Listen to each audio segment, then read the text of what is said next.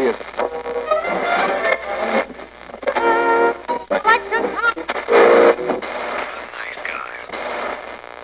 Всем привет, с вами подкаст «Славные парни». Сегодня мы с Яриком обсуждаем фильм «девятнадцать семнадцать». Угу.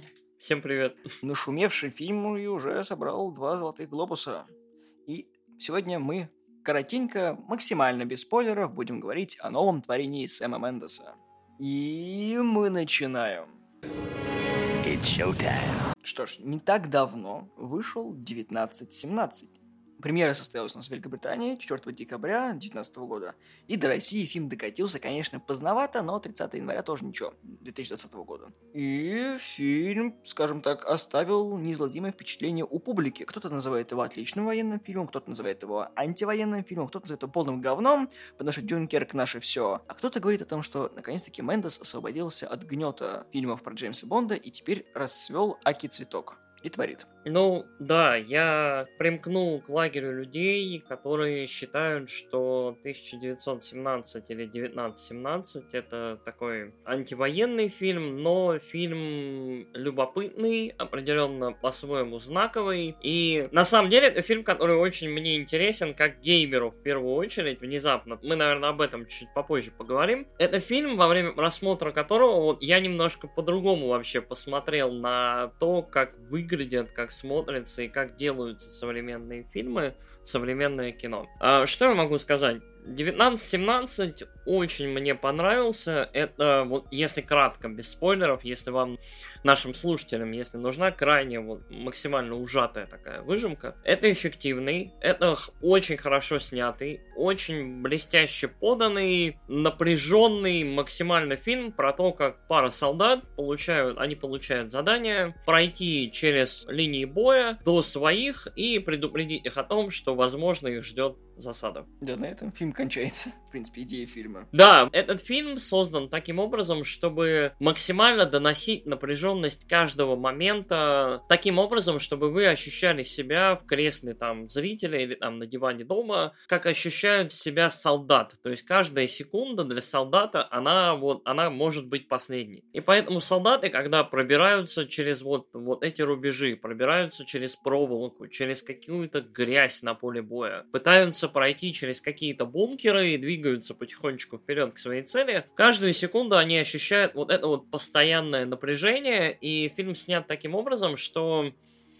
в совокупности сюжет, все это выкладывается в течение буквально там, по-моему, пяти минут, да, на них вот валится это задание, вам нужно дойти туда-то, и все. И они начинают идти. И вся прелесть этого фильма в том, что каждая секунда там одна за другой потихонечку нагнетают, добавляют там совокупному ощущению напряженности, которая несколько раз за этот фильм настолько эффективно бьет вообще по зрителю, что вот, честно говоря, наверное, я не помню, когда я в последний раз вздрагивал в кино. Вот на этом фильме я вздрагивал. То есть, реально, вау, вау, вау, ребят, окей, хорошо. Ну, на самом деле, нужно оговориться, во-первых, лучше всего смотреть фильм в кинотеатре, потому что такого экспириенса дома, на планшете или телефоне вы не получите. Вообще нет, что, вот, да. Лучше, вот, пока есть время, идите в кино, принесите фильму кассу, он и так хорошо окупается, но идите в кино. Во-вторых, плюс этого фильма в том, в отличие от сраного Дюнкерка, который меня просто коробит при одном упоминании Кристофера Нолана, Дюнкерка и Ханса Циммера, здесь все звездные роли, то есть это там Марк Стронг, Эндрю Скотт, кто там еще, Колин Фёрт и Кимберберч, угу. Они особо не роляют. Они здесь находятся как бы в дополнении. То есть в отличие от того же самого Нолана, который строился на фактически звездных ролях. Не, ну в Дюнкерке у него были и новички, но там были и Харди, и... Да, и Мёрфи, и Марк Рейлс, ну вот ладно.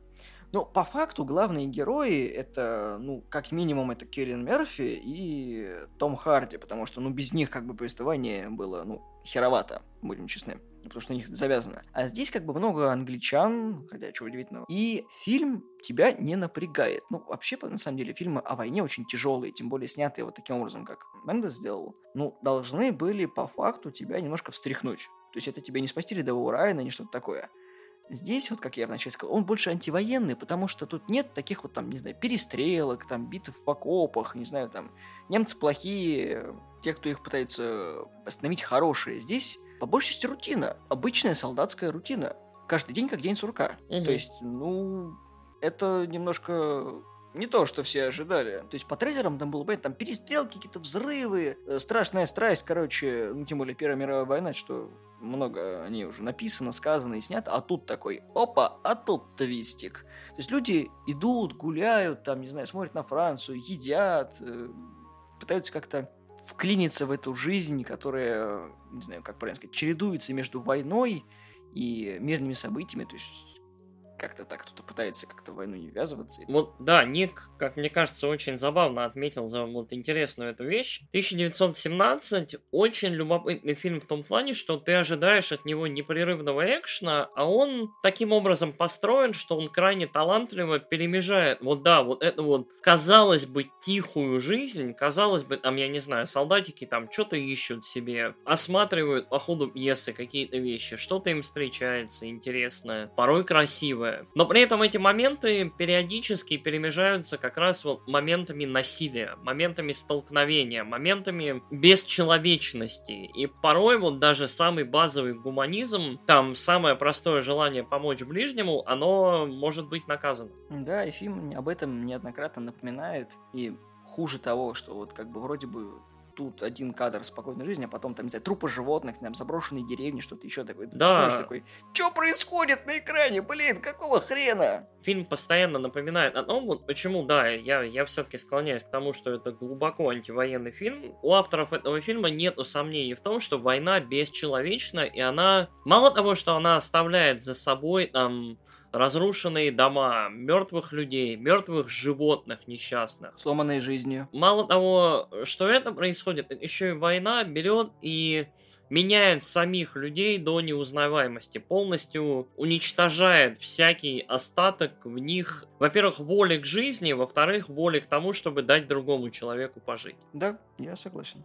Чем известна Первая мировая война? Почему мало фильмов, в принципе, про Первую мировую войну? Потому что она, ну, да простят меня слушатели, не такая большая, как Вторая мировая война. То есть, да, немцы, опять же, травили людей газом, ставили эксперименты. В общем, было много бесчеловечных поступков, но Вторая мировая была более страшной войной. И по факту зритель, когда видел о том, что вот там тысяча девятьсот семнадцатый год, весна, сражение, вот все ждали войну как таковую. Но весь этот движняк, который должен был быть на войне, по факту в фильме не отражен. То есть там просто конкретный короткий промежуток времени, рассказывающий про конкретных людей, конкретную цель. То есть это не документальный фильм, не полудокументальный фильм, даже не вот псевдоисторический, потому что для псевдоисторического, наверное, это слишком сильно, хоть он даже красиво снят. Но по мне, если кто-то шел за экспириенсом Первой мировой войны, то им гораздо лучше, наверное, посоветовать Питера Джексона. Они никогда не стали старше. Они никогда не постареют, да. Вот. Очень-очень крутой фильм. Это... Фильм офигительный. Фильм, да, фильм очень крутой. Если вы хотите действительно узнать о бытии британских солдат в период Первой мировой, то вот, вот есть блестящий фильм Питера Джексона, который полностью составлен из документальных восстановленных съемок и фотографий, и, главное, записей голосов бывших солдат на Первой мировой.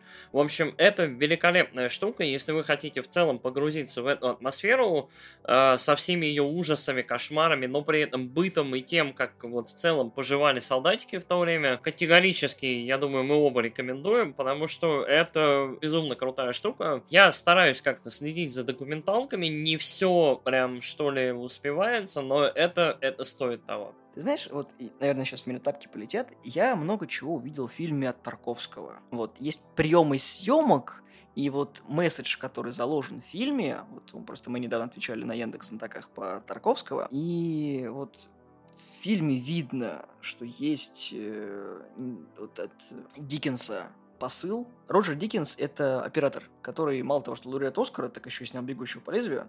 И вот по факту я нашел для себя там отражение Иванова детства. То есть с мыслями, которые были в девятнадцать семнадцать, там это есть. Но помимо того, что есть мысли апокалипсиса сегодня, о том, что неважно, какого ты был социального слоя в обществе, кем ты был по национальности, война — это просто месиво людей, в котором все стирается. Ты либо живешь, либо умираешь. Я не уверен, что я прям увидел много каких-то вот отсылок. Мне показалось... Нет, не то чтобы отсылки, влияние, я бы сказал. Влияние, возможно. Я вот, наверное, сейчас как раз вот э, коснусь своей любимой темы по поводу этого фильма и вообще того, что его окружает. Дело в том, что этот фильм, его главная фишка, которая вот подается как фишка этого фильма, это то, что фильм якобы снят, ну, понятно, что с использованием киношной магии одним продолжительным кадром. Идея в том, что камера все время следует за героем этого фильма, и кадр становится таким образом, что в целом главные герои, постоянно мы видим главных героев, которые что-то делают, куда-то идут, как-то взаимодействуют друг с другом и с окружающим миром. Я когда смотрел этот фильм, где-то вот в районе первой трети мне прям вот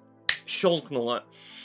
Этот фильм я смотрю по факту вживую снятый материал, который мог бы стать очень дорогой, очень красивой и очень успешной видеоигрой. И о Games вы нас слышите? Я скорее говорю вот уровня Last of Us, Naughty Dog и вот это вот все. То есть вот куда-то туда. God of War, может быть, который вот тоже вот, вот как будто бы продолжительным вот этим вот длинным кадром снят в кавычках за спиной Кратоса, и камера там периодически перелетает. Эффект этого фильма такой, что ты как будто смотришь... Как будто кто-то играет за главных героев этого фильма, и камера постоянно следует за ними, вокруг них, но периодически заново центрируется за ними. Когда какие-то сюжетные моменты происходят, камера вновь немножко от них отталкивается, немножко нам дают посмотреть по сторонам. И это уникальный опыт. Я считаю, что вот девятнадцать семнадцать это первый фильм, который снят как видеоигра, который вот сознательно, возможно, сделан таким образом, что вот ты смотришь по факту запись геймплея короткого там симулятора ходьбы, либо вот какой-то вот, вот непродолжительной игры. И это очень уникальный опыт. Мне показалось это очень любопытно. И особенно в ряде моментов, вот ряд чисто визуальных фишек, которые происходят в этом фильме, мне очень напомнили игры. Орден, если вот кто играл на PlayStation четыре, Battlefield один, Батлада в чем-то есть. Постановка всего этого, особенно во второй половине фильма, очень заметна. Причем в этом фильме есть даже чекпоинты, есть сейвпоинты, и это очень-очень странно для меня было, как для геймера вообще вот на это все смотреть. Очень прикольно. Насчет, мы говорили, впечатлений того, как оно подано, я считаю, что в этом фильме сама пустошь войны, да, то есть вот главные герои пробираются через пустошь, через побитые войной поля, вот, разбитые там в котлованах, в ямах, в трупах и так далее. В целом, вот, они передвигаются потихонечку через кошмар войны. Потихоньку самому зрителю становится понятно, что человек в своих худших, как это, проявлениях камня на камне за собой не оставляет. И, и ты знаешь, что самое замечательное в фильме, я тебе на секундочку прерву, здесь нет врага, ну, ощущаемого, врага, которого можно лицезреть. Здесь главный враг — это время. И это самое страшное. Я, на самом деле, не совсем с тобой согласен. Главный враг — время — это, по-моему, даже теглайн Дюнкерка, если я не ошибаюсь, это он слоган. Там вот была эвакуация этих британских войск, и там вот тут типа время, время, часы вот эти, вокруг которых весь саундтрек Циммера построен. Я считаю, что здесь главный враг — это все. То есть весь окружающий мир для главных героев э, представляет из себя потенциальную либо скрытую, либо открытую опасность. И они вот по каким-то своим причинам либо сталкиваются, либо бегут, либо там несут какие-то потери от этого, и от этого становится еще страшнее, потому что ты не знаешь, чего ждать. Там идет какая-то фигура в тени, и ты не уверен, свой это, чужой, кто это вообще, да, то есть вот это очень яркий, очень своеобразный опыт. Еще вот по поводу визуала, наверное, последний момент. В этом фильме как раз где-то в районе середины для меня лично самый яркий визуальный опыт в кино за годы. Там вот есть момент, уже когда вот главные герои начинают свое передвижение днем, но в какой-то момент наступает ночь. И вот когда наступает ночь, по моему впечатлению, самый, вот, наверное, яркий, самый красивый, самый еще более давящий, разрушительный. И просто вот, вот фильм превращается в моей душе просто в хоррор, самый настоящий, и в ад. Не забывай, что фильм снимали в Англии, на натуре. найти в Англии нормальную натуру, чтобы там делил, сука, дождь и не портил кадр, крайне сложно. Это вот один из самых напряженных и пугающих моментов, и вот ярких просто для меня в кино за долгое время. И опять вот камера центрировалась на героях, камера, в общем, вот куда-то за ними становилась, когда они вот переживали вот это все. Мы немножко этого не касаемся, но фильм блестяще выглядит. Да, он прекрасно снят и выглядит просто еще бомбически. Я фильм смотрел в IMAX, вот в два дэ. Фильм снят очень интересно. Фильм очень яркий, фильм очень цветной. Тона, в общем, солдаты начинают свой путь в окопах, поэтому серые, коричневые, зеленые, какие-то болотистые цвета потихонечку сменяются другими, а потом еще раз другими, а потом еще раз другими. Фильм этот воспринимаешь как вот такой калейдоскоп войны. Фильм этот, он является немножко таким срезом поля боя, срезом войны, того, как она выглядит для солдата. И ты вместе с главными героями, вот как зритель, переживаешь как будто бы весь цветовой спектр. И это очень-очень во многом эмоциональный, как мне кажется, опыт и очень крутой. Мне очень понравилось, как визуально снят этот фильм. Операторская работа, без сомнения, крутая вообще. Я надеюсь на Оскар. В этом году у меня два фаворита. Это вот «Ирландец» и девятнадцать семнадцать. Нахер «Ирландца»? Иди сам нахер. Ты иди нахер. Мартин Скорсезе — бог живой среди людей, и он заслуживает вот всех Оскаров. Давай поговорим о музыке. Господи, Томас Ньюман, мужик, которому я готов петь дифирамбы на гораздо лучше, чем Циммер, потому что лучшее, что делал Циммер, это б***ь живоди. Все, все, что лучше он сделал, вот на этом можно ставить крест на карьере этого засранца, потому что все, что делается Хансом Циммером, это бренд просто, музыка. Ньюмана я люблю с Шоушенка, с Запаха женщины, с Зеленой мили, господи, даже с Валли, и то там круто было. Здесь просто вообще феноменальный звукан, просто меня. Ух, я бы саундтрек даже купил бы на виниле, если был. Я попробую, да, короче, это дополнить как-то. Идея в том, что вот э, любопытным образом мы не зря сравниваем там девятнадцать семнадцать с Дюнкерком, потому что фильмы эти во многом похожи тем, что вот и то, и тот, и тот фильм показывает о происходящих событиях с точки зрения солдат. И это как будто бы непрекращающийся, постоянно движущийся пласт вот что ли истории. Но в отличие от Нолана, у Мендеса все не через жопу снято. Окей, ладно, я, я не совсем согласен, я тоже Дюнкерк не очень люблю. Так ты не очень любишь, я считаю, что полное говнище. Я, люди, считаю, что Дюнкерк это самый, я, я считаю, что Дюнкерк это самый слабый фильм Нолана, но при этом любопытный. То есть это упражнение для Нолана в жанре, как и все его фильмы, это упражнение в жанре, да. Если вам интересно наше мнение, у нас есть отдельный выпуск, который посвящен Дюнкерку. Давным-давно мы записали, да, выпуск про Дюнкерк. Слушайте, пожалуйста. Насчет музыки. Дело в том, что саундтрек девятнадцать семнадцать во многом похож на саундтрек Дюнкерка, то есть э, те же самые напряженные биты, тот же самый слегка прерывистый ритм, который вот иногда сменяют очень лиричные, очень красивые какие-то моменты и вот какие-то абсолютно иные мелодии, чувство страха, которое вот явно нагнетается музыкой, звуками. Я считаю, что вот саундтрек девятнадцать семнадцать, он блестящий.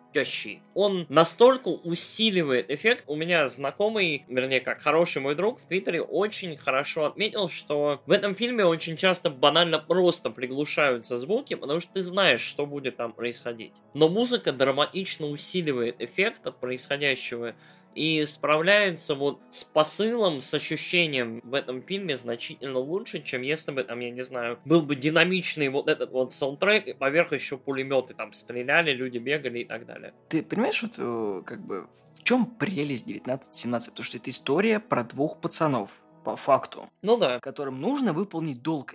Тут нет поехавшего ирландца, Тома Харди, который летит на этом сраном бомбардировщике. Там, тут ты концентрируешься на истории. Почему я ругаю Дюнкерк? Потому что Дюнкерк просто херня. Откровенная херня. Я могу, не знаю, в десяти тезисах объяснить, почему мне он не понравился. Потому что, во-первых, фильм начинается с того, как мужик, э, точнее, пацан срет. И это не тот первый кадр, который я хочу увидеть. Ну, чувак, ну солдаты делами должны тоже заниматься. Испражняются, я понимаю, но... Крис, мать твою, слезь с тяжелых наркотиков, перейди на что-нибудь более легкое. Пожалуйста, я тебя просил год назад и два года назад, и сейчас прошу. Если вдруг ты это слышишь, прекрати употреблять эту дурь. Передай своему драг-дилеру, что он пихает тебе полную ерунду. Вряд ли он слышит, но окей, мы... Неважно, люди передадут. Твиттер, Инстаграм. Скоро, кстати, новый фильм Нолана, вот. Да, да. Ты да. ждешь? Конечно, нет. Мне насрать на Нолана. Хорошо. Ладно, хорошо, я его жду, я трейлер видел, но я такой, что за ёпта?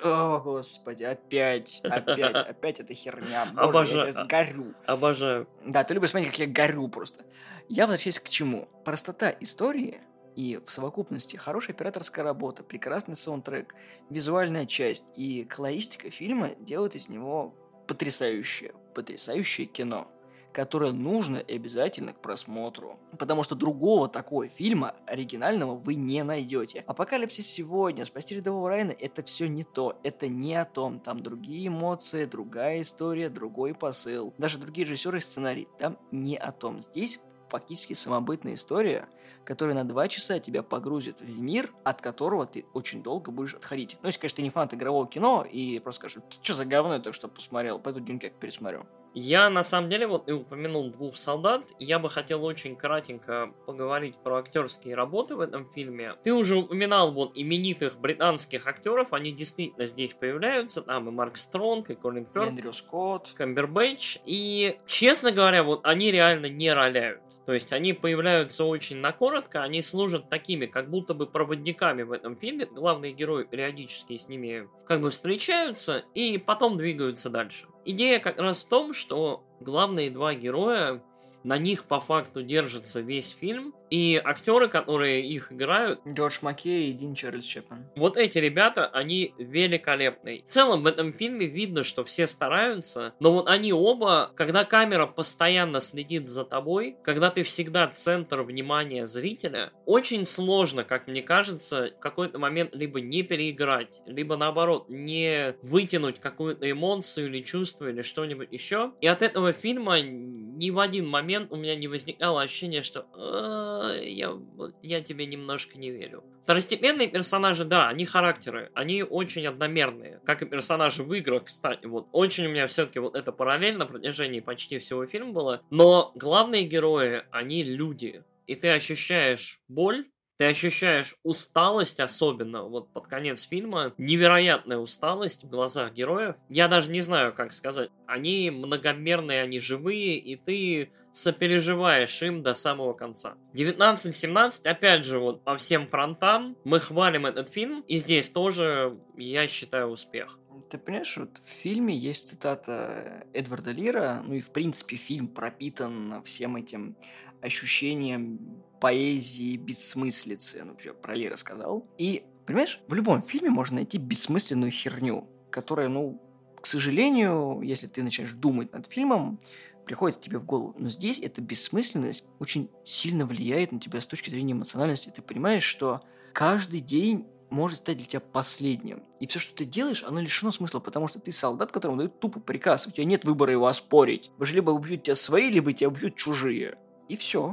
Вот мне такая мысль в голову приходила. И я считаю то, что цитирование было очень даже хорошим и в тему. Насчет еще одной ассоциации я, пожалуй, упомянул. Этот фильм очень мне напомнил, если помните, такой фильм «Искупление» был. Опять же, с Камбербэтчем, с Кирой Найтли, насколько я помню, с этим, с Маковоем. Фильм тоже вот под конец войны, в фильме... под конец, вернее, фильма, простите, был очень яркий, очень красивый там момент, прям секвенс, по сути. Если я не ошибаюсь, там тоже показывали этот, пляжи Дюнкерка. И очень во многом, вот если вам запомнился тот фильм, вот именно моментом про войну, вот эти вот побитые жизнью британские солдаты в коричневом, в этих касках, там с усами этими витыми, с цигарками, которые стоят и несчастные под ветром ждут э, счастливой жизни. И я думаю, что во многом, вот скорее всего, вас заинтересует девятнадцать семнадцать, потому что вот эти образы, вот этот посыл, он вот явно транслируется в этот фильм. Ну, фильм, конечно, не лишен своих каких-то там минусов, они есть у любого фильма, я не говорю, что десять из десяти на кончиках пальцем, просто дыхание сводит, да, есть некоторые моменты, на котором ты, что за херня, господи, на экране, ну как так можно было сделать, но опять же, в совокупности картина сделана именно таким образом, чтобы ты себе, сука, задавал вопросы, и чтобы тебя это не отвлекало от концентрации на фильме.